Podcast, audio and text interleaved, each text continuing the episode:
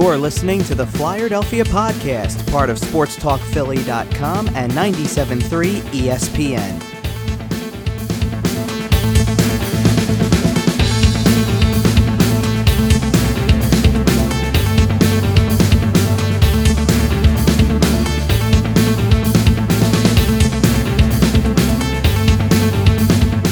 Hello, Flyers fans, and welcome to another edition of the Flyerdelphia podcast, part of SportsTalkPhilly.com and 97.3 ESPN. I'm your host, Kevin Durso, joined by Matt Mastrogiovanni and Jeff Quake.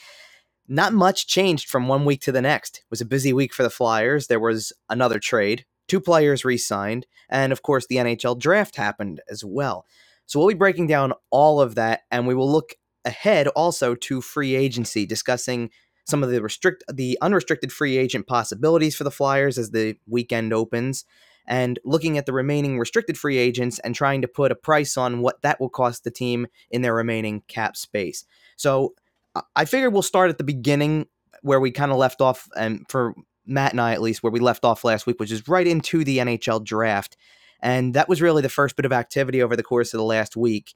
Um, to really start with it, I guess we have to start with the first round and the wave of activity because there was only one trade made during the first round, and it was the Flyers trading back from the 11th overall pick to pick up the 14th pick and the 45th pick. And then they did make the selection at 14th overall. They choose defenseman Cam York. Uh, obviously, guys, there's a lot that we can talk about around this this whole thing. First, with the decision to make a trade to get back further into the first round, get a second round pick back, a pick that they had traded previously uh, in the Justin Braun deal and and also talking about the player that they selected and some of the other guys who were on the board, both at 11 and 14, some some at both, that some people weren't thrilled about that they passed on. So let's kind of talk about it all the way around. And let's start with the first part of that, which was the decision to trade out of the 11th pick and trade back. And just go move back three picks later and still and get the second round pick back, which in my opinion, was brilliant by Chuck Fletcher to get back into the second round. Obviously, later on, we'll get into more of why that was brilliant later on because it, it had a big impact on day two. But I, I thought it was a brilliant idea. You looked at the way that the board was was playing out, and I think that there was, especially once you saw what the selection was, there was a sense that the guy that they wanted was going to be there three picks from then, and to get the second round pick back, I thought was genius. I thought it was a brilliant move on his part to set himself up to get a, a good player at 14 and to get a good player in the second round as well. Your guys' thoughts on the trade, this, the decision to trade out of the 11th pick, first of all. Uh, Matt, let's start with you. Well, I was pretty anticlimactic, to be honest. Um, the excitement of the Flyers having a pick like 11, and then um, how things kind of were panning out um, as it got closer to them. It seemed like a guy like uh, Cole Caufield was there, and uh, we had talked about him being a potential steal for the Flyers if he was available at 11 still. And it gets to be when the Flyers are on the clock and they trade the pick, and they go down to 14, I believe.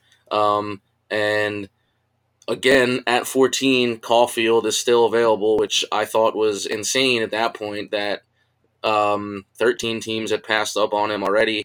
Um, and then it came down to the not only is he on the same team as the guy that they took uh, in Cam York, but it came down to uh, who was it? Chuck Fletcher that announced the pick, um, where he was he said from the U.S. National Development Team, and here I am thinking Cole Caufield, and then he says Cam York, and I was kind of like, what? Like I was just like I was taken aback initially, but um, my my initial thought press, process, like I said, was very surprised because I didn't really know much about Cam York, but um, in the days since, uh, it seems like a solid pick for the Flyers. So, but just uh, a shocking turn of events uh, for me personally just because of the fact that a guy like Caufield was still on the board. But I can live with the pick in Cam York. Jeff? Yeah, no, absolutely. Uh, I well, first things first. I was, you know, just like Matt said, I was pretty shocked the fact that one, uh, Cole Caufield was still available at eleven, and then of course right before they uh, announced their pick, there was the trade, and Chuck Fletcher moves down three picks. But then again, kind of like what you said, Kevin, it was very, very key to get that second round pick back and that's also why that makes me a little bit more okay with the Justin Braun trade. But uh, yeah, no, and the fact that Cole Caufield was still available at 14, I was pretty hesitant and uh, I was really, really expecting Chuck Fletcher to grab Cole Caufield because he would have been a great fit for the Flyers. Uh, however, Cam York, he actually was on my um, my own draft uh, prospects to watch out for in the first round for the Philadelphia Flyers to potentially draft. Uh, so obviously, I'm still very high on uh, Cam York. I love the pick. And it really is great work out of Chuck Fletcher to kind of get that second round pick back and still grab their guy because they uh, saw the direction the way uh, the draft was heading, and they, the the fact that they saw that Cam York was going to be available at eleven, Fletcher thought, okay, let's move back a couple picks, grab a, a second round pick, and you know we can grab uh, a sniper there if if we need to. And also the biggest reason why this one works out for me think about all the defensemen that are currently on the Flyers right now. They are all the Flyers now technically old uh, defense prospects. You have Shane Gostisbehere, Ivan Provorov, Philip Myers, Travis Sanheim, Sam Morin. Uh, even you can throw Robert Hagg in there. But this pick allows the Flyers to restock their defense pool back up, and this automatically makes Cam York their essentially their best uh, defensive prospect. Yeah, that was my thought too. And I had somebody actually question me on it a little bit like, what do you mean they needed to stock up on defensemen? Don't they have all these guys? And someone someone commented on it for me before I had a chance to get to it. It was like they're NHL players now. That doesn't make them prospects anymore. So from that that point I definitely understood where they were going.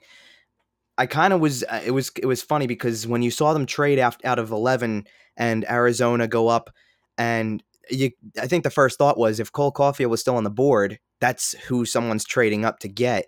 And they traded up to get uh, Victor Soderstrom. So I'm I'm thinking at that point, well, it's it's probably like in my mind, I'm going, it's probably not going to be a defenseman because Soderstrom's gone, and you had two others taken, uh, you know, beforehand. So you're going, who else could it be at this point? Yeah, I really wasn't thinking Cam York at that particular time, especially when there were forwards falling that I would have rated as the best player available at the time. Caufield being one of them for sure, because it's it sounded really hard to pass on a 72 goal scorer at 11, which I didn't think was going to be there, and definitely at 14. Um, and I added other names to the list that they passed on as well, if you will, because at 11 they had a shot to get Caufield, Matthew Boldy, or Peyton Krebs. They had a shot at Krebs again with 14 as well, and and I thought that there was something about him that they really liked as well. So I really thought for sure they were going forward, but I understood why they went defenseman to build that back up to get. I knew in my head right away that it was the first time they had drafted a defenseman in the first round since Ivan Provorov, and that kind of tells you a lot about where their defensive prospects have come. Eh, first of all, have come from over the years, how far back you have to go to get to guys like Sam Morin and Travis Sanheim, but also where they're finding other defensemen. Let's let's just remember, let's not forget that Phil Myers is a guy who was kind of a diamond in the rough for them, a guy who was undrafted and turns out to be a pretty pretty darn good player. So those are those are things that I like about it, and and certainly when when we got to day two, there was more of an understanding. I think I was like anybody else. The initial reaction is, how do you pass on a guy like Caufield twice? And, and that seems a little frustrating. And I, as I pointed out on Twitter, everybody was looking for that one move that they could all agree with, that everybody was in complete agreement with, and that really excites you. And I don't think Cam York was a pick that excites a lot of people. I think it's going to eventually because part of the success of and, and and you can do this with a lot of the players that were taken ahead of Cam York at 14 or around that time I should say because you can do this with Boldy, you can do it with Caufield, you can do it with Jack Hughes. That team has a lot of success by having a guy like Cam York on the back end. So you can't discount his role in in the US development team. So all of that plays a factor to me. I certainly came to like the pick a lot. He's mobile, got got the offensive ability. He's a, a solid defender. He plays a decent two way game. He'll grow into that even more over the years. It's, there's no rush to get him up here with the way that the other prospects have developed. So I think I think this could be really good for him, where he can take the next two, three, four years to really mold into a professional player, whether it's two years at college and a year in the AHL or something like that. But he'll grow into it, and I think he'll be a really good player down the road. And that kind of takes you from day one to day two because in the midst of all of the discussion around they passed on Cole Caufield twice, They get to day two, and before I, at least I'll say it from my standpoint, before I had even had a chance to really kind of get settled in to watch any of day two, two picks were made, and then all of a sudden here comes the Nashville Predators trading the pick to the Flyers. Uh, it, it pick 34 cost the Flyers 45 and 65, which was the second they had acquired the night before and one of their third round picks. And they go up and they get a, and they get a very similar player in in in a lot of ways to Caufield, similar in size, similar in the type of player that he'll be. He's got the shot for sure. And Bobby Brink to me is going to be I called him a, a pick kind of like Isaac Ratcliffe was, where this is a player that people were talking about as a first round talent that somehow made it to day two. And a few years back, when Isaac Ratcliffe made it to day two in the second round, the Flyers made a trade to go up and get him, and look where he is now in the in the discussion to be one of those players who can make a lot of noise in training camp to fit a role in in the NHL at some point very soon. And I can see the same thing with Brink over time with a little bit more time of developing. He, he could be another player who we hear a lot about over the next few years, signs on, joins in, and becomes a big part of the organization. So I, I was a fan of that pick. Um, most of the other picks from day two were kind of kind of expected picks. They rounded out that they added a few more defensemen. They rounded out with a couple of wingers. Um, they got a goalie as well. Not the one, no, and, and, Matt knows this from last week too. Not the one that I had s- said to watch out for because I, I made the Everett connection uh, last week and said, "Hey, watch out for Dustin Wolf. You never know." He was the guy who came up after Carter Hart to play in Everett, but he ended up going with the uh, the fourth from last pick, I believe, to um to, to be to Calgary. So that's something there as well. And you've got um so Roddy Ross is the goalie they picked. Uh, they added uh, Ronnie Attard, Mason Millman as defensemen, two wingers in uh, and Igor Serdyuk and um, Bryce Brodzinski. So two guys uh, who can be good winger. Yeah, two wingers, two defensemen, uh, another winger technically on day two if you throw Brink in there as well, a goalie. I think there was good balance. Um, let's go back around with you guys. Um, Matt, what did you think of day two once they kind of rounded out the draft? I feel like it was pretty pretty low key for the most part. Um, I think that uh, Fletcher and the rest of the staff kind of did what they needed to do to uh, like you said, just kind of round uh, round up the I guess the the weak spots of what needs to be restocked for the prospect pool uh, in regards to getting a couple more defensemen, getting another goalie. Um, the one thing I will say um, is that Roddy Ross is actually a pretty cool name. Almost sounds like a wrestler name, but um, I mean, these are all guys with the seven picks they have. I feel like these are all guys that if they uh, if they pan out that the way that they can, and they obviously stay with the organization uh, enough to develop and possibly turn into the next uh, the future Flyers, then I mean these are good picks. I think uh, I do agree that Bobby Brink is a guy who's comparable to Caufield, even though I'm still kind of not bitter, but still surprised that they pass on a guy like Caufield twice. But um, I'll let that go at some point. um, but yeah, I mean, and just to kind of circle back a little bit, um, again, my my initial reaction was like uh, I was very taken aback by not getting Caufield, but then, like you said, like Jeff said, like you kind of realize that all the Flyers prospects, especially on defense, are kind of are pretty much in the NHL now. So it's like it's about time to kind of re up that cupboard to bring in more guys down the road.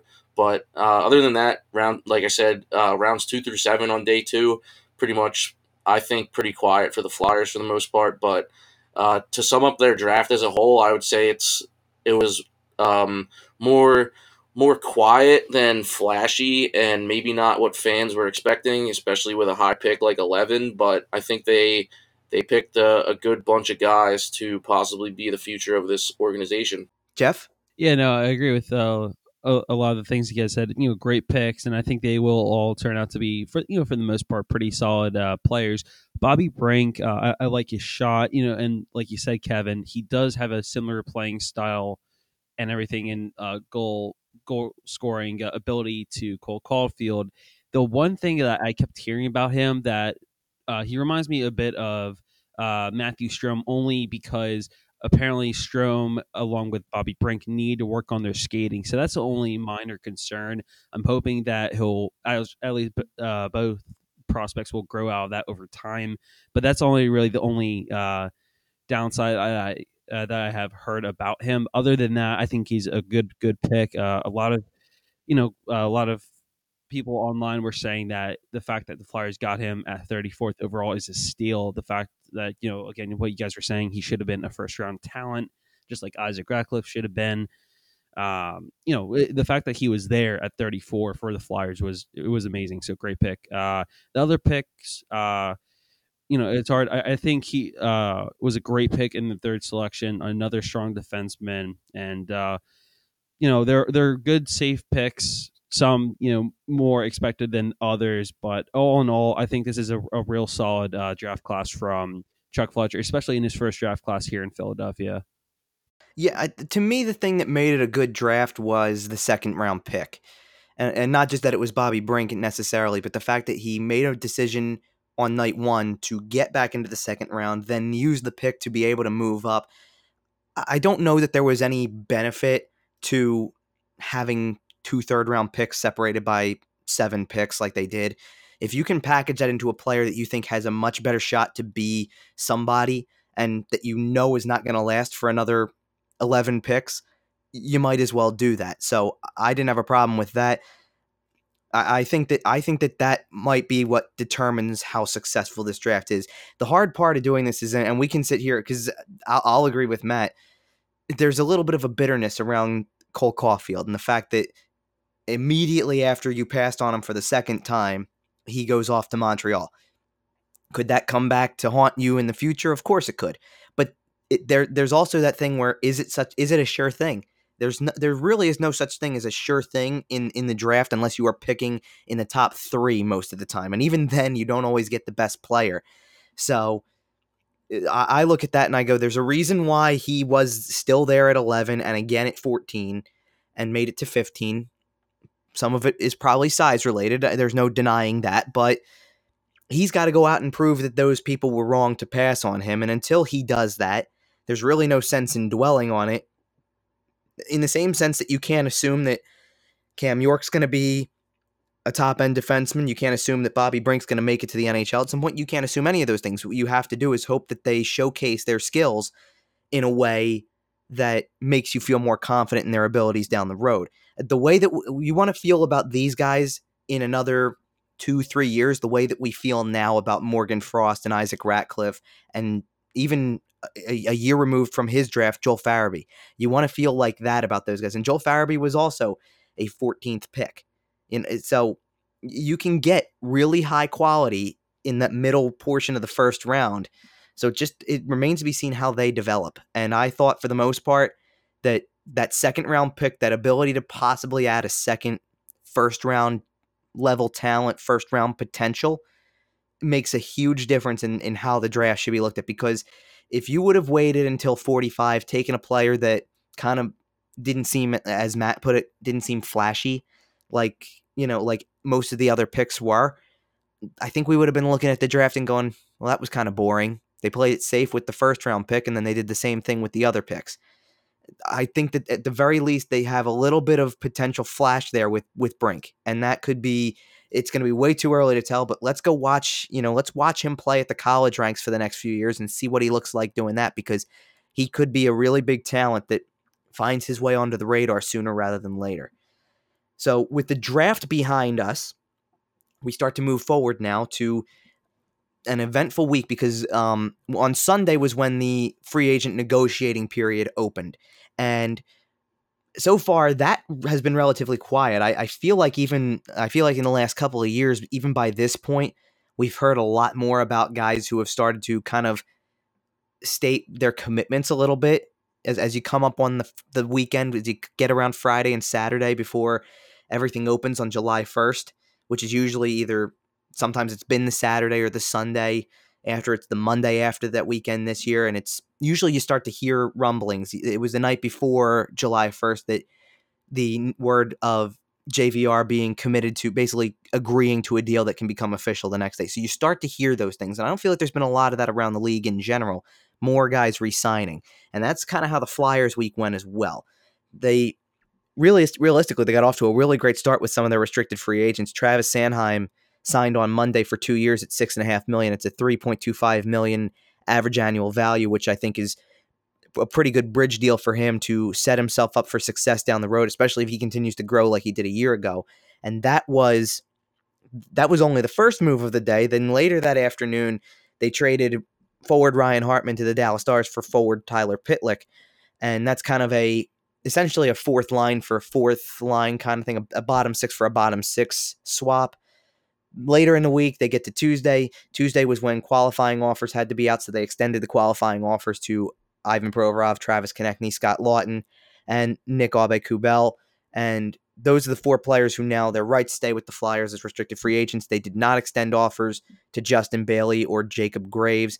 Graves was acquired in a trade for Jordan Weal way back in the early part of the season, one of the first deals that was made. Um, and Bailey was kind of that was that guy who was the human yo-yo back and forth uh, between Allentown and Philadelphia last season, and basically they just go into the unrestricted free agent pool at that point. Um, then you get to Wednesday, and on Wednesday, they re signed Brian Elliott to a one year, $2 million deal, making him the backup, essentially the backup goalie to Carter Hart. And that kind of let's just, let's start there with those three moves before we go further and start to preview what could happen this weekend, some of the free agent things that could go on. And let's start with Travis Sanheim because, like I like I said, I think it's a it's a good bridge deal for him. It's not something that's over the top uh, in terms of cap space that allows you to still have that flexibility with a couple of the other free restricted free agents to potentially still be in play for somebody else down the road um, as the weekend goes on. Who knows? I'm definitely. I thought that outside, you know, I think I think we were all in relative agreement that Radko Gudas was the most consistent defenseman the team had last season, but Travis Sanheim was not far behind. He was really growing into a, a big role with this team, and I and I know that to, to have him locked up for the next two years is something that that I think benefits this team greatly. What do you guys think, Matt? I really like this deal. Uh, to put it in uh, in simple terms, um, it's a uh, it's one of those bridge deals where it, it keeps a guy like Sanheim uh, on the team for two more years at a uh, more than reasonable price for a guy like him, especially what he can potentially be. Um, these next two years are going to be uh, big for him, obviously, because he's got to show w- what he can really do as part of this team. Uh, step up, obviously, in all areas of his game, and he's going to have to earn uh, that next contract that I feel like Ivan Pro- Provorov is searching for at this point. But um, yeah, I mean, the Sanheim deal all around, I think, is a good deal. Like I said, he's just got to um, he's got to earn his next contract after this one. But um, based off of what we already have seen from him, I think he has very big potential to be um, a top pair guy, possibly with the Flyers in the next maybe two, three seasons.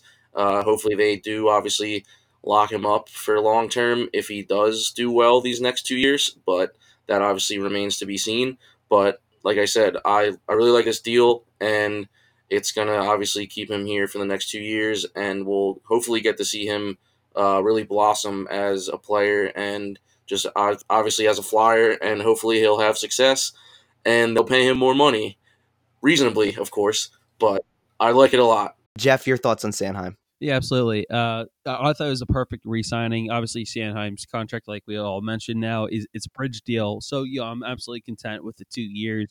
That gives him time to grow and uh, you know obviously it's more than reasonable money just like matt said and taking a look at the defense core right now you have matt niskanen shane gostisbehere justin braun of course uh, travis sanheim ivan provorov um, you know you have uh, robert Hagg and sam morin in the mix as well looking at uh, cap friendly right now you know the fact that he's signed now for two more years you're you're set for him for uh, you know, again for two more years, and the only defenseman you have to worry about re-signing at that point is Justin Braun, uh, David Schlemko, if you choose to do that, and Robert Hagg. So you're you're pretty set for quite some time before having to worry about re-signing any other defenseman. But I thought it was a great defenseman um, re-signing there. Good work by Chuck Fletcher.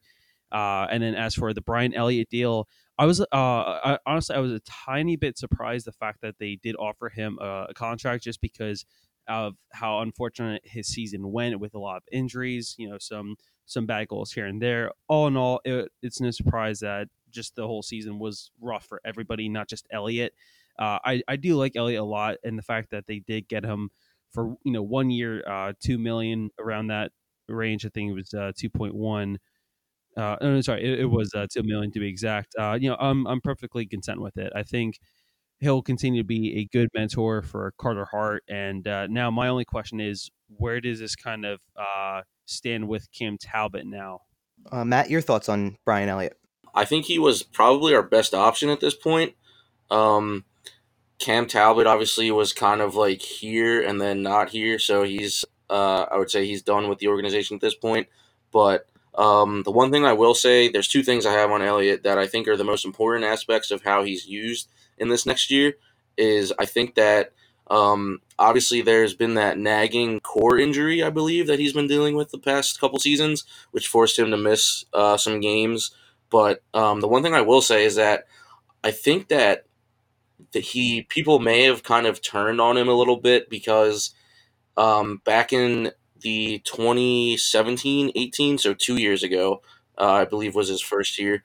But um, looking at his stats, he played every game in the month of September, and for a guy like him, that's got to obviously take a toll, and it's got to obviously affect his play and all that. So I think having a new coach, having a guy like Hart that obviously the Flyers are going to lean on to be their number one at this point. I think that's obviously going to help Elliott kind of relax a little bit, and he obviously will know that he doesn't have to carry as much as a as much of a load on his back as he would with other goalies that have come through the organization, like Neuvirth, Stolarz, and the other six guys that came through the Flyers last season. So I really like this signing too. Um, again, I feel like he's in the latter stages of his his career at this point. Uh, when he first came to the team uh, a couple seasons ago, he sounded like he was really excited. So um, I think he's going to be a good mentor for Hart, and he's going to obviously, um, hopefully, he'll be a good backup. So yeah, that's all I got to say. I'll say this about Brian Elliott, and there's a lot of there's a lot of different angles I'm going to take on on this signing for for a few quick minutes here. Um, first, for, first thought, first of all, I have I have a ton of respect for Brian Elliott. I think he's a total pro. He always handles himself really well. And if you asked him to, as as I think we've seen, if you asked him to make ten starts in a row, he'll make ten starts in a row. If you asked him to be the backup and a veteran presence for a young kid who's going to get more of the starts, I th- I think he's willing to do that as well, which is why we're where we are right now with this and being able to sit there and say Brian Elliott is the the backup goalie essentially or the 1B option. At first glance, I thought that 2 million sounded like a little bit too much for a one-year deal. At, at first glance, given the cap space and given what the role would be, but looking back on it and and um, I, not even necessarily looking back on it and going by the role necessarily because I think the role is not not to be a backup but to be a 1B option to be a guy who can get a decent number of starts without taking away from Carter Hart, but get a decent number of starts to be a good player and to be a, a reliable guy that you can put in there and know what you're going to get. I think that's kind of fair at the end, and what it did to the cap space too. To see what the cap space looked like after the deal was on the books, you kind of take a breath for a minute and you go, there's still a good amount of space available after that as well. And it took care of one of the glaring needs that was left in the offseason. So, with that much, I can get behind it 100%. For me, the whole signing of, of Elliott here relies on his health. And as long as he can stay healthy, he is a perfectly viable 1B option. There's no question about it. I look back, the, the game that says it all for me is the Stadium Series game because you made a, an interesting call there without announcing Carter Hart having an injury at first. So you made an interesting call and made Brian Elliott the starter without telling people that your your sense your rookie sensation of a goalie was injured at the time. Um, and you go ahead and you do that and put Brian Elliott in that game. And did he have a goal that he wishes he had back? Of course. But aside from that, to face 43 shots, to get really relatively peppered by the Pittsburgh Penguins in that first period and throughout the rest of the game as well, to get to get, get to facing 43 shots and make 40 make 40 saves. That's a game where he had to keep you in in that first period. You came out of the first period of that game tied 1-1. He proved to be a difference maker in a game like that which at the moment was about the only thing you had left to hang on to when people talked about your playoff hopes. That was a turn turn of events kind of game that made people think they're not dead yet. And to be able to rely on him in that spot, to be able to know that you can roll him out for several starts in a row if need be. You hope not, but if need be, that's that's a good feeling to have with a goalie as your one B option. I don't think that Dave Hakstol ever used Brian Elliott the way he's intended to be used, especially at his age, and that's where the injuries have come from. Because leading up to that, he was a relatively healthy guy. So you you have to keep that injury stuff in mind, but you have to also don't ignore what the performances were because in the year that they did make the playoffs and face the Penguins, he had a big responsibility in getting them to the playoffs and, and putting together a really good season. And unfortunately, injuries really took took their toll last season as they went through goalie after goalie after goalie to eventually get to Carter Hart and now make this less of less of a, a, a move that's about the starter. Uh, I think if people had to think about it and go, well, maybe it was intended to be Carter Hart's year at this time, and he never got to the NHL last year. If that's the way that things would have gone, and Elliott stays healthy the whole year, and they don't need to get get a guy like Cam Talbot to be around as an extra guy as well, then maybe people think about the Elliott signing differently, and they look at it and they go, "What are they signing this guy for? to possibly roadblock Carter Hart?" And I don't think that's the case anymore because Carter Hart got a shot, kind of ran with it, and he's definitely a factor. He should be he, he should be no question a starter, but obviously they're going to play a little coy with it and make it seem like there's more of a competition than there is. And I do believe that in part because I do think that while I, while I totally believe that Carter Hart's going to start the first game of the season in the Czech Republic and start the home opener and all of that type of stuff. As the season goes on, if performance warrants that Elliott goes in for a game here or there, then performance will dictate that, and you may have to do that it, it, uh, you know, Carter Hart's not going to go through an entire season without a few bumps in the road. So I, I assume that Elliott's going to be here to be that spell for him, to give him a break when needed, to make sure he's not overworked, and to make sure that there's a balance in goal. Because I think that that's something that the Flyers could have used last season and the season before that as well, because it, that didn't come without injuries as well. So, but I was a, overall, I'm a fan of the signing. I definitely think that Elliott was more willing to take on the role that was being asked. I think that when you look at Cam Talbot, I, you know, I, I don't think that there was much of a difference between Elliott and Talbot in terms of the confidence I would have had in the goalie or the ability necessarily, because Talbot's had had some really good years, and uh, Elliott's had some good years. But I think when it came down to it, Cam Talbot wants to be a starter and thinks he still can be a starter, and and there's nothing wrong with that at at this stage of his career. It's just more or less that you needed a guy who was willing to kind of be that that player, that role model for Carter Hart, who's probably going to get the bulk of the starts next year. That's just my guess. Um, so now let's kind of shift gears from the re-signings and let's talk about uh, let's briefly talk about the trade that happened on Monday as well. The uh, T- Tyler Pitlick coming over to the Flyers in return for Ryan Hartman, and I mean there's not a ton that I feel like we can talk about with this because I think that I think we got to see a little bit of what kind of player Ryan Hartman was, that he's a bottom six kind of energy type of guy. And I, I think Pitlick could be a guy who is similar in a lot of ways. He's definitely going to fit into the bottom six, I think more so on the fourth line.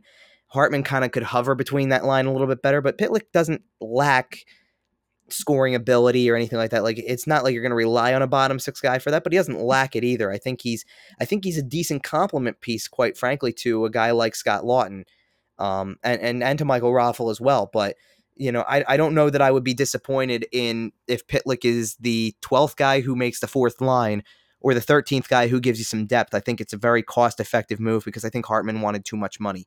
Uh, Matt, what did you think of that yeah, I, I definitely agree with what you're saying. Where my main thing is that um, with what I know about Pitlick and Hartman, uh, like you mentioned before, it was pretty much a, a fourth liner for a fourth liner at this point. But um, I I agree in the fact that I feel like Pitlick is going to be one of those guys where he's either going to be that 12th forward or he's going to be that guy that's there for maybe to give I, I guess to give someone a rest if that were to happen, or to slot in as just like the the extra forward at one point. But um, he's I feel like he's just mainly there as more of a depth guy, maybe more of a grinder.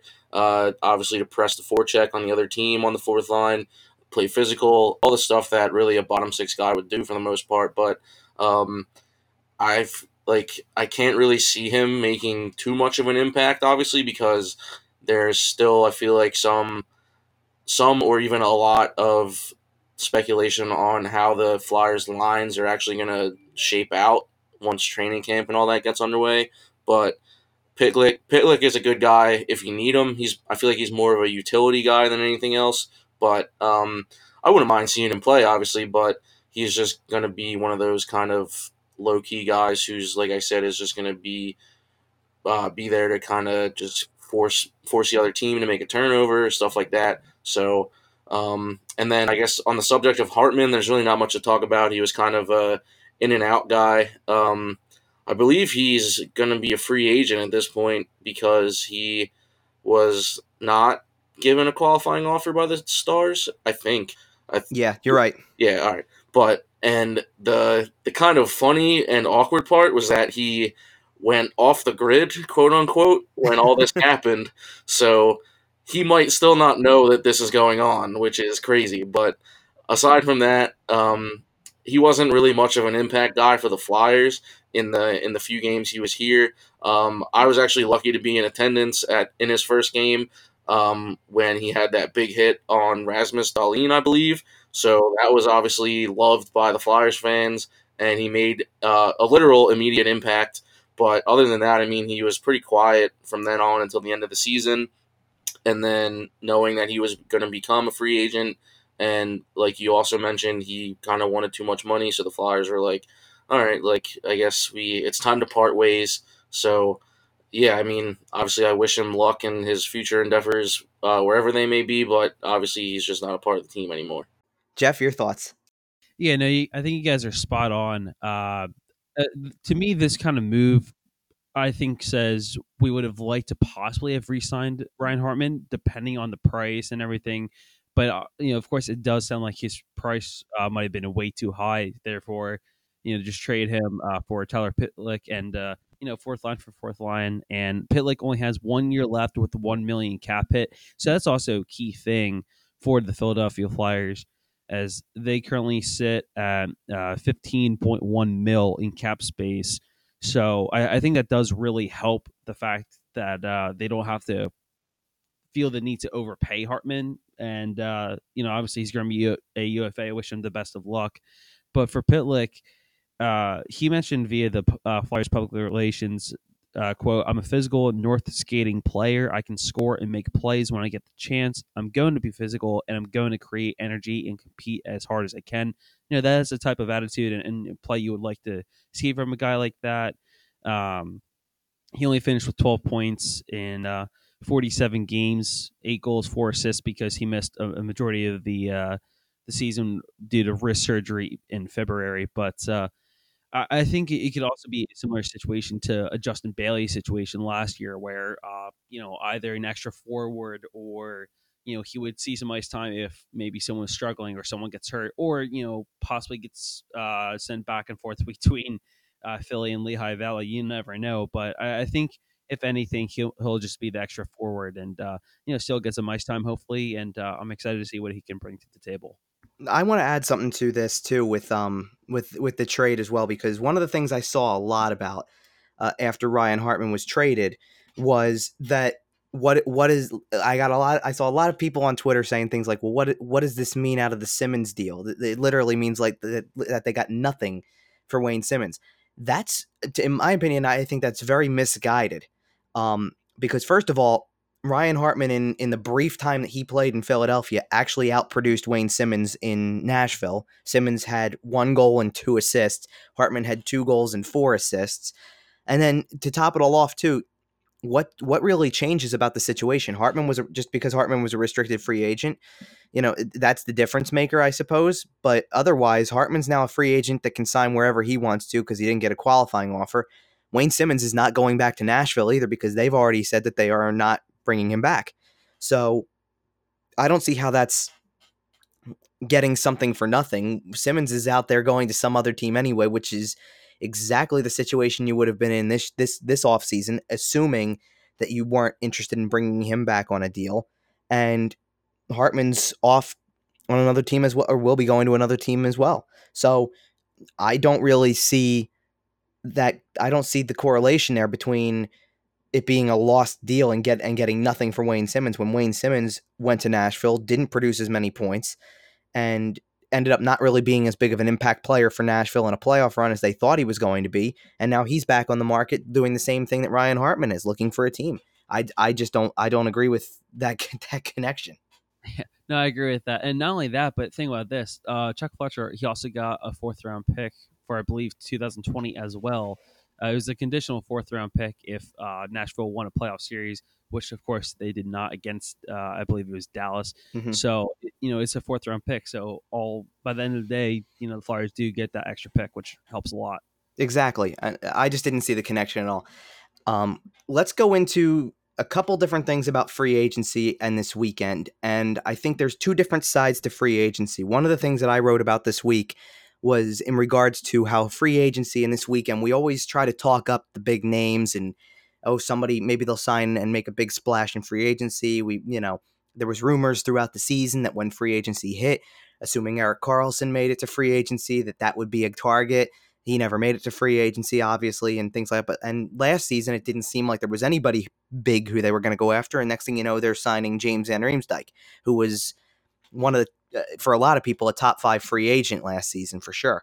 Um, I think that this this free agency weekend right now is more of a focus on where the money for Ivan Provorov, Travis Konecny, and Scott Laughton is coming from first and foremost before you can give any more of it away you need to kind of have an idea of what they're going to sign for. And that's a really difficult thing to do when it's hard to get a feel for what Ivan Provorov is going to ask for. And it's really hard to get a feel for what Travis Konecny is going to ask for. I, I feel like Scott Laughton's the most predictable of those of the restricted free agents to kind of give a, a, a range. I don't think you know he was making about a million dollars last year. I don't think he makes more than 1.5 million this year at most. So I think that you're getting him cost effective as it is it's more or less if Provorov wants to go after that $8 million contract and, and make it a long term deal, uh, what kind of deal Konecny gets, whether it's a bridge deal or it's a long term deal. And again, the money that's involved with that.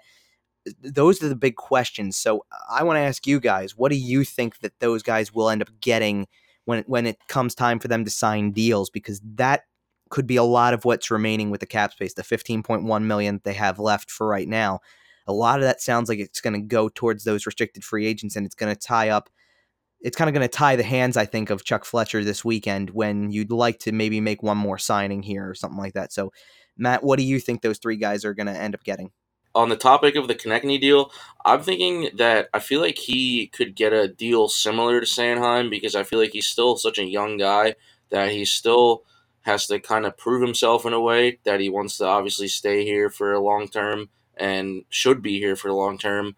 Um, I believe he had back to back 24 goal seasons. So, I mean, that's good for a guy like him, obviously. And he's played top six minutes and played with, obviously, the top six on the Flyers, guys like Giroux, Couturier, Voracek, JVR. So, I mean, he's obviously playing with the big guns of the team. And um, as a fan, and obviously everyone else probably wants this too, that they just want him to, to succeed, continually succeed uh, in the upcoming seasons. So I could see him getting maybe just a tad bit more money than Sanheim, probably because obviously he's a forward and they're dependent on more to score in obviously in in game situations. So, but um, my my personal prediction is that I think he gets maybe um, a bridge deal like Sanheim's, and then he'll have to record uh, he'll have to earn that next long term deal. Um, and then uh, Provorov. I think he's he's gonna want that long term deal, maybe five six years. Um, I did see earlier on Twitter today from uh, from Sam Carchidi. Um, he he's thinking Provorov gets six years at seven million per year, which I feel like is a little high money wise. But if my opinion and my feeling is that if you're gonna have the guy play likely number one defenseman minutes, then he's obviously going to want that type of money. So I'm a little bit worried about the Provorov deal. I feel like they will get to a deal sooner than later, but I'm just a little bit worried about how how much and what the term is going to be. And I will say that it's going to be crisis in a the Flyers will go into crisis mode if somehow Provorov gets offer sheeted because I believe that's all that other teams can do at this point since, he, since he's a restricted free agent. But and that hasn't happened in a while in the league, so I think it's unlikely. But it's just something that you never know could happen if another team obviously has the space to do that and kind of handcuff the Flyers. But I could just be crazy talking about that. So, but they just obviously I I want them to lock him up sooner than later, and hopefully it's obviously a, a deal that benefits both sides. I'll jump in before I go and send it over to Jeff. I'll jump in and I'll tell you right now. I don't think there's a chance in hell that there anybody's getting offer sheeted. Yeah. Even even Mitch Marner. I don't think anybody in the league is getting offer sheeted. There have been a few tweets that come out with people who are talking to either agents or uh, or front office people or whatever that laugh about the idea that an offer sheet's going to happen this offseason. I, For I, all the talk about it. I had to I had to say it just in case, but yeah, I, I believe it's well. The, it's there are people out there. There are people out there who sit there and go, We're, "We why is it all the talk about forwards with offer sheets? There's some really good defensemen out there, yeah, who are who are you know because it's not just Ivan Provorov, it's Zach Werenski and Charlie McAvoy who are restricted free agents as well. And the problem right now for teams like the Flyers is you'd like to be able to go ahead and and target other players potentially because you do still have a spot in your lineup that you could fill with somebody who's on the market perhaps. But you've got yeah, specifically Provorov more than Konecny, I think, but Provorov who is among a group of other defensemen who are restricted free agents all in the same age group who are waiting to see what the market value is going to be set at before they really get heavy into negotiations it seems. And that's why you've got a guy I mean it's it's funny because I've seen eight million floated around for like what Provorov might be asking per year or something like that, and it's and, and, and my guess of what like there's you're wondering where that came from. My guess is what's the only big defenseman contract that he has from this offseason that he has to base it off of? It's Erik Karlsson's eleven and a half million dollar per year. Like that's the only contract you have to go off of right now. And he's not worth that yet, obviously, but you want to be careful about it because you have to sit there and kind of ask yourself, where do you see him in six years? And in six years, is that the kind of money he could possibly be worth when the salary cap keeps going up every year and is expected to over the course of even the next two seasons. So eh, that's where that kind of comes from. But I don't think any, I don't think there's a threat as much of a threat of offer sheets as people think there are. Um, Jeff, your thoughts now on what you th- what you think Provorov, Konecny, and and even Scott Laughton could get with the uh, remaining cap space. Absolutely. Well, I, will start with the easiest one. Obviously, it's going to be Scott Laughton. Uh, you could see anywhere between. Uh, I think honestly, uh, last contract he signed was a two-year deal. You could see something very similar to that. He's slowly but surely breaking out to be uh, the type of player that fans were hoping for. Uh, he did score a career high in points, goals, and assists. Uh, Twelve goals, twenty assists, and thirty-two points overall. And he he played his heart out every single game that he was in. And you know, I, I'm easily become a, a, a, relatively big fan of Laughton's game, and you know he's done well in the penalty kill as well, in my opinion. And uh, you know I think it'll be easy to lock him up. Travis Konecny, uh, kind of like what Matt said, you could definitely see a bridge deal for him as well. But for him, I could see kind of like a, a two to three year deal uh, for him. Even uh, perhaps you know he has the potential to be a real real good player for the Flyers for several years to come with his speed and scoring ability uh, it, will certainly be key to have him continue playing alongside Sean Couturier and Claude Giroux. I just hope that Alain Vigneault uh, can, uh, has seen enough footage from his game last year to make the decision to keep him up there. That's where I think he's going to be the most lethal.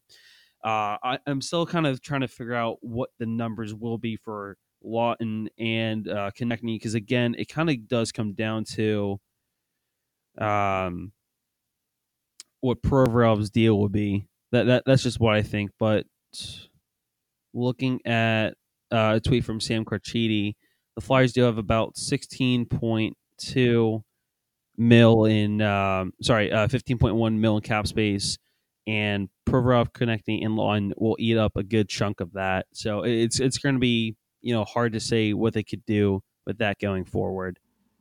Yeah, I gotta I gotta ask this question because I thought I actually thought that 15.1 million was a decent amount left when you consider that everything else has been relatively taken care of. But the only thing that, that hasn't been taken care of this offseason is one more winger to go on the in the bottom six somewhere, preferably third line and more defined as a third line guy who can play alongside Nolan Patrick and Oskar Lindblom. Presumably, I'm assuming that uh, that you know I'm assuming that you can uh, you can mix and match a little bit down there. But I think that uh, we've we've talked about this before, where I think that the second line now that Kevin Hayes is officially aboard, it's going to be Hayes with JVR and, and Jake Voracek as part of a line there, and, and that could always be interchanged. But that's really the only spot you have left to really address. So the money can kind of go to these three guys, and you can see what you have. Mm, I I I think Laughton, like I said when we started this part of it, I think that Laughton's for sure um, less than two million dollars, probably closer to one point five, something much much along the lines of that two year deal that Jeff was talking about. I think that that's exactly what he fits into. Um, and then one more thing, uh, real quick about Ivan Provorov, Kevin. Mm-hmm. So uh, it, it, was announced that kind of at the end of his uh, sorry at the uh, his exit date interview, Provorov himself basically said that he did not expect his camp and the Flyers to have difficulty coming to terms on a new deal, like whatever form that takes. You know, uh, he he did say uh, I love everything here, love the guys, and love the organization, everything about Philadelphia. It's not going to be a problem. I'm just a, a, little surprised that it's taken this long, but I, you know, of course, by the end of the day, I still expect Ivan Provorov to remain in Philadelphia, and excuse me, and you know, I think it does kind of come down to what you were saying earlier, Kevin. With uh, he's trying to see what type of deal he could get, and we do know his agent Mark Gandler can at least at, at least what I've understood, he can be a little difficult in uh, in the past. He didn't really get along with Ron Hextall that well. I'm just hoping that it won't be the same issue for Chuck Fletcher. Yeah, I mean, to try to put a price tag on the other two guys is, is difficult because you know how much cap space you're going to have, and I like like I said, I assume Laughton's deal gets done quicker than the others per per se. I, I think that that could happen, and I think that you could easily be sitting there looking at something in the range of 13.6 million left to sign two players. I, I think you can easily get that done.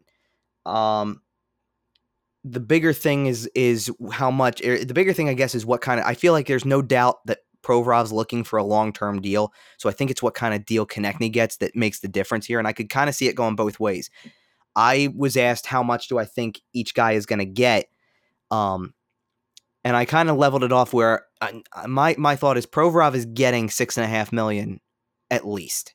So I would I think it starts there, and it will increase as as either the market sets itself or as he works out works everything out, and then negotiations play out in his favor. Um, that he would end up with that kind of a deal. Um, I, I I believe that Provorov is looking for something in that long term range of seven, like maybe up to seven years, even to be able seven or you know even eight years to be around and be that guy as long as possible. And and I my concern is just I don't know that you want to put out any more than maybe seven million a year on a guy like that right now, especially when he didn't have the greatest year last season. Granted, he played I think he played a chunk of it at the beginning, still dealing with an injury from the previous year uh, in the playoffs. So I, I think that that's certainly not all on him. He tried to gut it out for the team, and it doesn't always work out that way. But I do think that he's trying to get the biggest deal possible, and I'm worried that it's going to be a little bit too much for my liking at this stage of his career. Down the road, it probably turns out to be a bargain, especially if it's a seven year deal and he's making seven and a half, eight million dollars a year. Four or five years from now, that's going to be a bargain. In the immediate, it's going to be too much.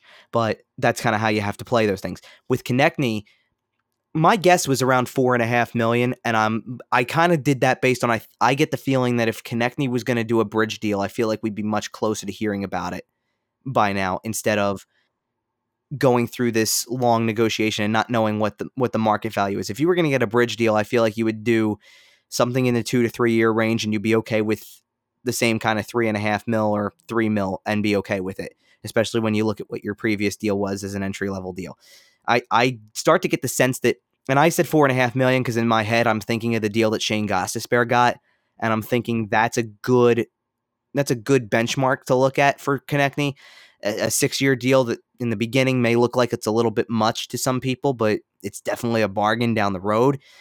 th- that's kind of the marking I have for it. And, and, and I looked at it that way too because in my head, I'm trying to think of it from a sense of if Provorov, Konecny, and, and Laughton sign for six and a half million per year, four and a half million per year, and one and a half million per year, then you still end up with about somewhere between two and a half and three million dollars left to the cap and that's enough money to to fill out the rest of your lineup to have some depth. Realistically, in the current state that the lineup's in right now, they don't need anything else in terms of depth more than another another forward because they actually have enough defensemen to still fill out the depth. They they currently well, if you include David Schlemko as well, they have nine defensemen and real and, and presumably that's going to go down to at least eight, you know, a minimum, a maximum. So the, if you get another guy who can be the 13th forward and that's all you would need outside of trying to sign a third, um, a third right winger potentially. And I think that that's where you could kind of cap it off, and especially if you bury Schlemko's contract in the AHL as well, that's going to free up a little bit more cap space. So you might have all of that two and a half, three million dollars to spend, knowing that what you get from Schlemko's contract being buried could be enough to have that one extra depth guy who has a very minimal contract but can fill the fill the role when needed and, and be that player. Uh, that would be ideal and give you a little bit of room to do something in the next couple of days. But I'm not so sure how likely that looks just because there's so much uncertainty around this. And if you take that around what 12 12 and a half million dollars that i just put together with those three players and turn it into 8 million 5 million and 2 million you're out of cap space. So Eh, that's that's the that's the fine line that the Flyers are walking right now, and I don't think they're going to have an issue with Laughton in that regard because I think Laughton there's a possibility that Laughton could take less than what I'm expecting off of that, but it's the rest of the guys that it's the other two that concern me the most in terms of how that plays out with the rest of your cap. Now, yeah, for- go, go ahead, Jeff. Yeah, I was going to say it's it's more so I'm not, uh, you know, I'm a tiny bit worried about Travis Konecny, not entirely, but again, it's I think it's all more so Ivan Provorov. Obviously, he's an elite defenseman. I'd expect a minimum four year deal and a maximum six year deal for Provorov. Uh, the Flyers just the, my big thing is the Flyers and Chuck Fletcher just want to make sure that they lock him up, lock him up right now for quite some time because he's going to be that number one defenseman for Philadelphia and uh, you know, obviously it's he's going to make a, a, good amount of money. It's no secret, but uh, I, I honestly I, am not sure what type of deal he's going to expect uh, to get out of all of this by the end of the day. Yeah. Um. So what I wanted to do now was kind of shift gears and, and go over as we wrap, get ready to start wrapping things up very soon, uh, and look at the the free agency weekend and start of free agency. And there's a couple of there's certainly plenty of possibilities for the Flyers to fill out that third line right wing slot that's open right now. And while keeping in mind that it could always be an internal decision, whether it's you know what with one of these top prospects, maybe you have something else in mind. You know, it's it's hard to get a read on what this team is completely thinking sometimes because they've they've just been wheeling and dealing like crazy. But certainly that's a possibility that somebody who's at development camp this week is the is the guy who's on the radar to be that guy in the third line right wing spot or, or one of the third line wing spots because I'm sure you could play around with it and interchange some people there as well. Um, now, in terms of of targets, uh, any anybody that you guys are thinking of right now that you believe would be um, good possibilities, or guys who could be on the Flyers' radar this weekend if they decide to make another roster move, Matt. Couple guys, I think that could be good options uh, depending on the the money standpoint. Obviously, that's big at this point with the uh, with what the Flyers have to do with their RFAs. But um, a guy like Matt Zuccarello could be a possible target in my opinion. Also, a guy like um, Anders Lee from the Islanders. Um, and then I'm trying to think. Uh, I don't want to be the guy that says they should sign Simmonds again, but I don't. I think Simmonds is kind of as much as I hate to say it as a fan, I feel like he's kind of beyond the beyond what the Flyers are trying to do at this point. But I mean, I, I don't know. Again, it's one of those things where it's kind of like one of those like crazy like UFO guy predictions. But for the right money, I guess maybe it would be a good idea. But I don't think it's likely to happen. But um, two guys, yeah, two guys like Zuccarello and uh, Lee for the right money and for maybe just trying to slot them in the right spot could be two viable options for the Flyers, at least on the free agency market. Um, we can obviously talk about um, who could possibly even come out of training camp and make the team, but um, I'll let you guys take it with uh, the free agency at this point. Sure, Jeff, your your targets for this weekend potentially. I have uh, three names on here at uh, you know the Flyers could potentially grab. I'm assuming uh, again uh, by the end of the day, it all comes down to w- how much money they'll have left, and in that case, uh, at least in my opinion, it's clear that they'll only be able to grab one pretty good free agent, or uh, you know for for a pretty decent price. Uh, you know, kind of like Matt said, keep an eye out for Wayne Simmonds. I understand that Simmonds uh, uh, Simmonds and his agent have been talking to Philadelphia. I wouldn't be too surprised if he did go back.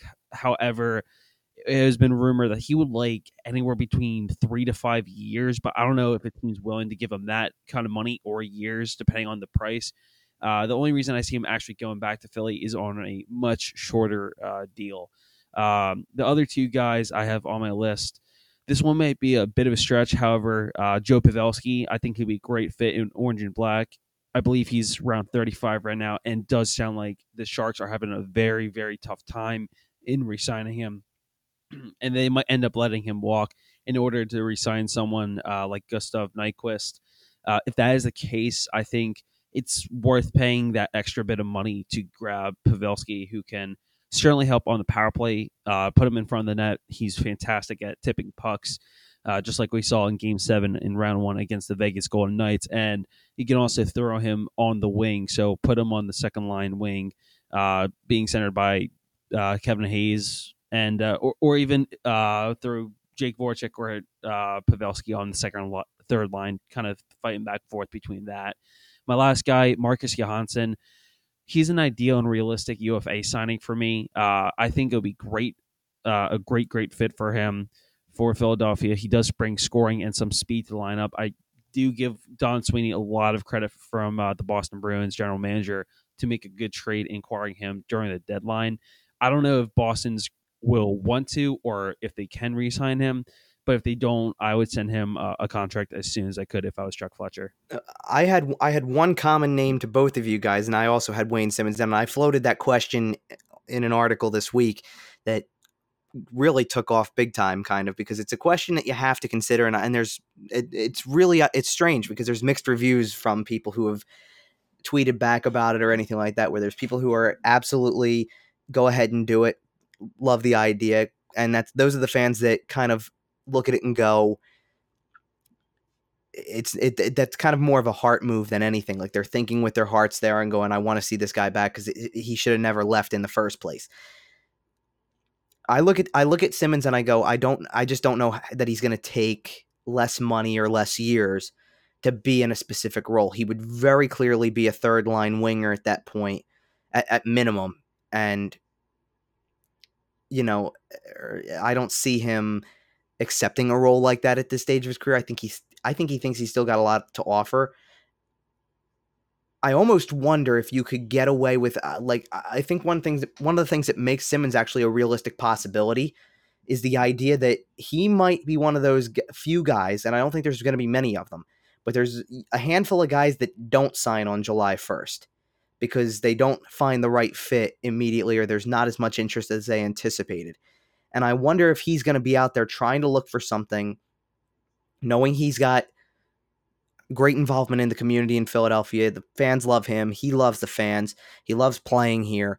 And the idea being maybe at the end of the day, maybe that, you know, maybe all it is is a two year deal for $4 million, you know, total. So two, 2 million each year. And that becomes enough for him after after having the bigger contract because that's the best that he feels like he can get. Uh, it would be interesting to see for sure. Now I kind of looked at it, looked into that third line kind of role a little bit, tried to find guys who kind of matched the pricing that was going to be available. So I try I tried not to without going crazy with it, tried not to exceed the three to three and a half million mark because I'm trying I'm trying to kind of be realistic with the types of guys that they could target to still fit under the cap. So the, at the top, the kind of where I started was uh, Brett Connolly, uh, with who played for Washington. He's a guy who certainly could fit a role, certainly could be be a decent player in this system, and I, I just wonder if the money's going to match up. That would be the biggest thing because I don't think he's going to get some crazy long term deal. He's going to probably get. He'll look for some. He'll probably look for something like four or five years, or maybe even six. But I I see him being in the two to four year range, maybe on the lower end of that. So I I think a guy like him for three years isn't a terrible deal, uh, especially if you can keep the price low. Um, next guy on my list is is Joonas Donskoi. I think he's another guy who, again, San Jose is going to have some trouble signing some guys. And if they want to keep player A and player B and do this, you know, if they want to keep a guy, if they want to try to find a way to keep a guy like Joe Pavelski, if they want to bring back Patrick Marleau, who's now a free agent because he was bought out by Carolina after the trade from Toronto, if they want to can keep somebody like Gus Nyquist, then you're going to have to part ways with somebody, and that's probably that. And they've got and they've got restricted free agents that they've got to sign too. So it, there's a lot of moving parts to San Jose's picture, and I just I just don't know that Donskoi is going to end up making it back to that team. And if you can get him at a decent price, I think he could be he might be the perfect guy to fill that role uh, around the type of money he could get, the term he could get, the role he would play. And I don't think I think if you give him that right deal he's the type of guy that in another year you can easily slot backwards into the fourth line where Pitlick would play at this stage of at this stage of things, and he still fills a good role for you while you bring in another. Uh, maybe you bring in a kid. So I think that's exactly where this could be going. And he's a, he's a type of player I could see them making a deal with. I also put Nyquist down though too because I I am a fan of Nyquist. I like him as a player. He's probably a little bit out of the price range, but you know, you wonder if you you kind of shoot your shot here and see if there's any way you can get him on a good cost effective deal.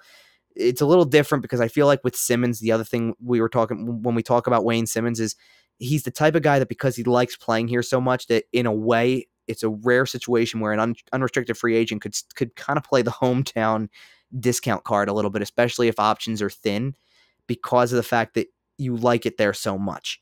But I think that these are I think that the other players that I'm mentioning here are more effective players at this time in their career. And I, I just don't know how much you want to have a guy as much as everybody likes to see Wayne Simmonds in orange and black and likes the heart that he brings and and feels him to be an energy guy. I just wonder what kind of production you're going to get from him because I don't think you're going to get the same production. And it might be okay as a third liner, but I worry that you're signing. He's going to sign a deal that reflects the production he was putting up as as recently as two seasons ago and I don't think he's that player anymore. Uh, other, I mean, I had a few other names on here too. Um, I have Michael Ferland on the list just to see what you can get for him, or see what he would cost potentially. Um, I also put Alex Chiasson on the list because I think that he's a guy with Edmonton last year who had a pretty decent offensive year and could, you know, uh, from what from my understanding, hasn't really had a, a, a big contract yet. So he might be somebody who you can get at a pretty low term and low low AAV, and I think you could make that work. Uh, the only other name I put on there to kind of go back and play off of the Wayne Simmonds type of decision is every time this happens, we have to kind of. I feel like we bring it up every time this situation is is there. And when Justin Williams is a free agent, I feel like we always mention he might, you know, maybe he comes back to the Flyers, maybe. You know, I don't think that's going to happen. I think it's either Carolina or bust at this point for him, but it's still worth floating it out there. Yeah, no, absolutely. And uh, I think, like you said, uh, Donskoi or Connolly, at least in my opinion, uh, I think those two are excellent picks as well because for San Jose, they currently have 14.8 mil, and they also have to re-sign Kevin Labanc and Timo Meier. I know Meier will get a pretty good chunk. Uh, I'm not sure exactly what the numbers are, but th- those two were very key in their playoff run uh, this past season, of course. But for Donskoi, he's a uh, had a 1.9 mil cap hit, 37 points in 80 games. I think he would be the ideal uh, depth uh, player. You saw what type of role he played in San Jose. He was great. Uh, he was he's only 27 years old. I think that's a good fit there. Connolly, who's also 27, he put up 46 points in 81 games this past season. Not only that, but if the Flyers were to grab him, that would be big because every time I feel like Washington plays Philadelphia, he always is a major thorn in the Flyers side. He put up three points in one of the last games uh, against the Flyers, and uh, he only had a 1.5 mil uh, cap hit. So I think that would certainly be worth exploring. Matt, any final thoughts from you? I think there's really a lot that the Flyers kind of have to deal with at this point um, between the, the restricted free agents in uh, Konecny, Provorov, and Laughton that they still have to sign.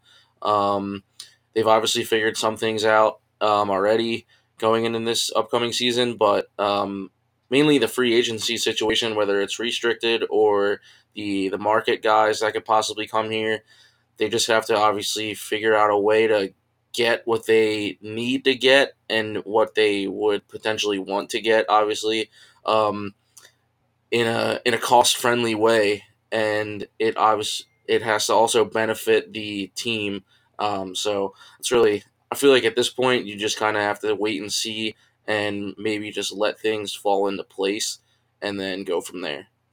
Yeah, I agree with that. It's it's going to be interesting to see this weekend just because I feel like for all the things we just talked about with possible targets, I feel like it's going to be a light weekend. I, I got this weird sense that it's not going to be a very active one, that they've done a lot of their groundwork already and made their decisions through trades. And uh, now at the same time, I, I, there's always the possibility that that that you know that that big blockbuster deal happens or something like that. There's that somebody big gets moved, and I wouldn't put it past Chuck Fletcher at this point for sure. But more or less, I think when you're just focusing on the players that are on the open market and the possibility of signing a guy, I think it's probably a relatively quiet weekend, and I don't think there's a whole lot that we're going to have, you know, to go over next weekend about that, or, you know, about that in particular. Maybe there is, but you know, so we'll see. But it's going to definitely be interesting.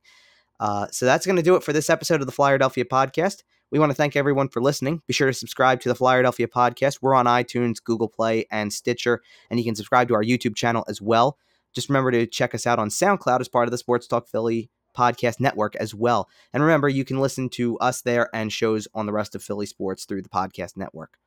So, once again, thank you guys for tuning in. For Matt Mastrogiovanni and Jeff Quake, I'm Kevin Durso, and this has been the Flyerdelphia podcast on SportsTalkPhilly.com and 97.3 ESPN.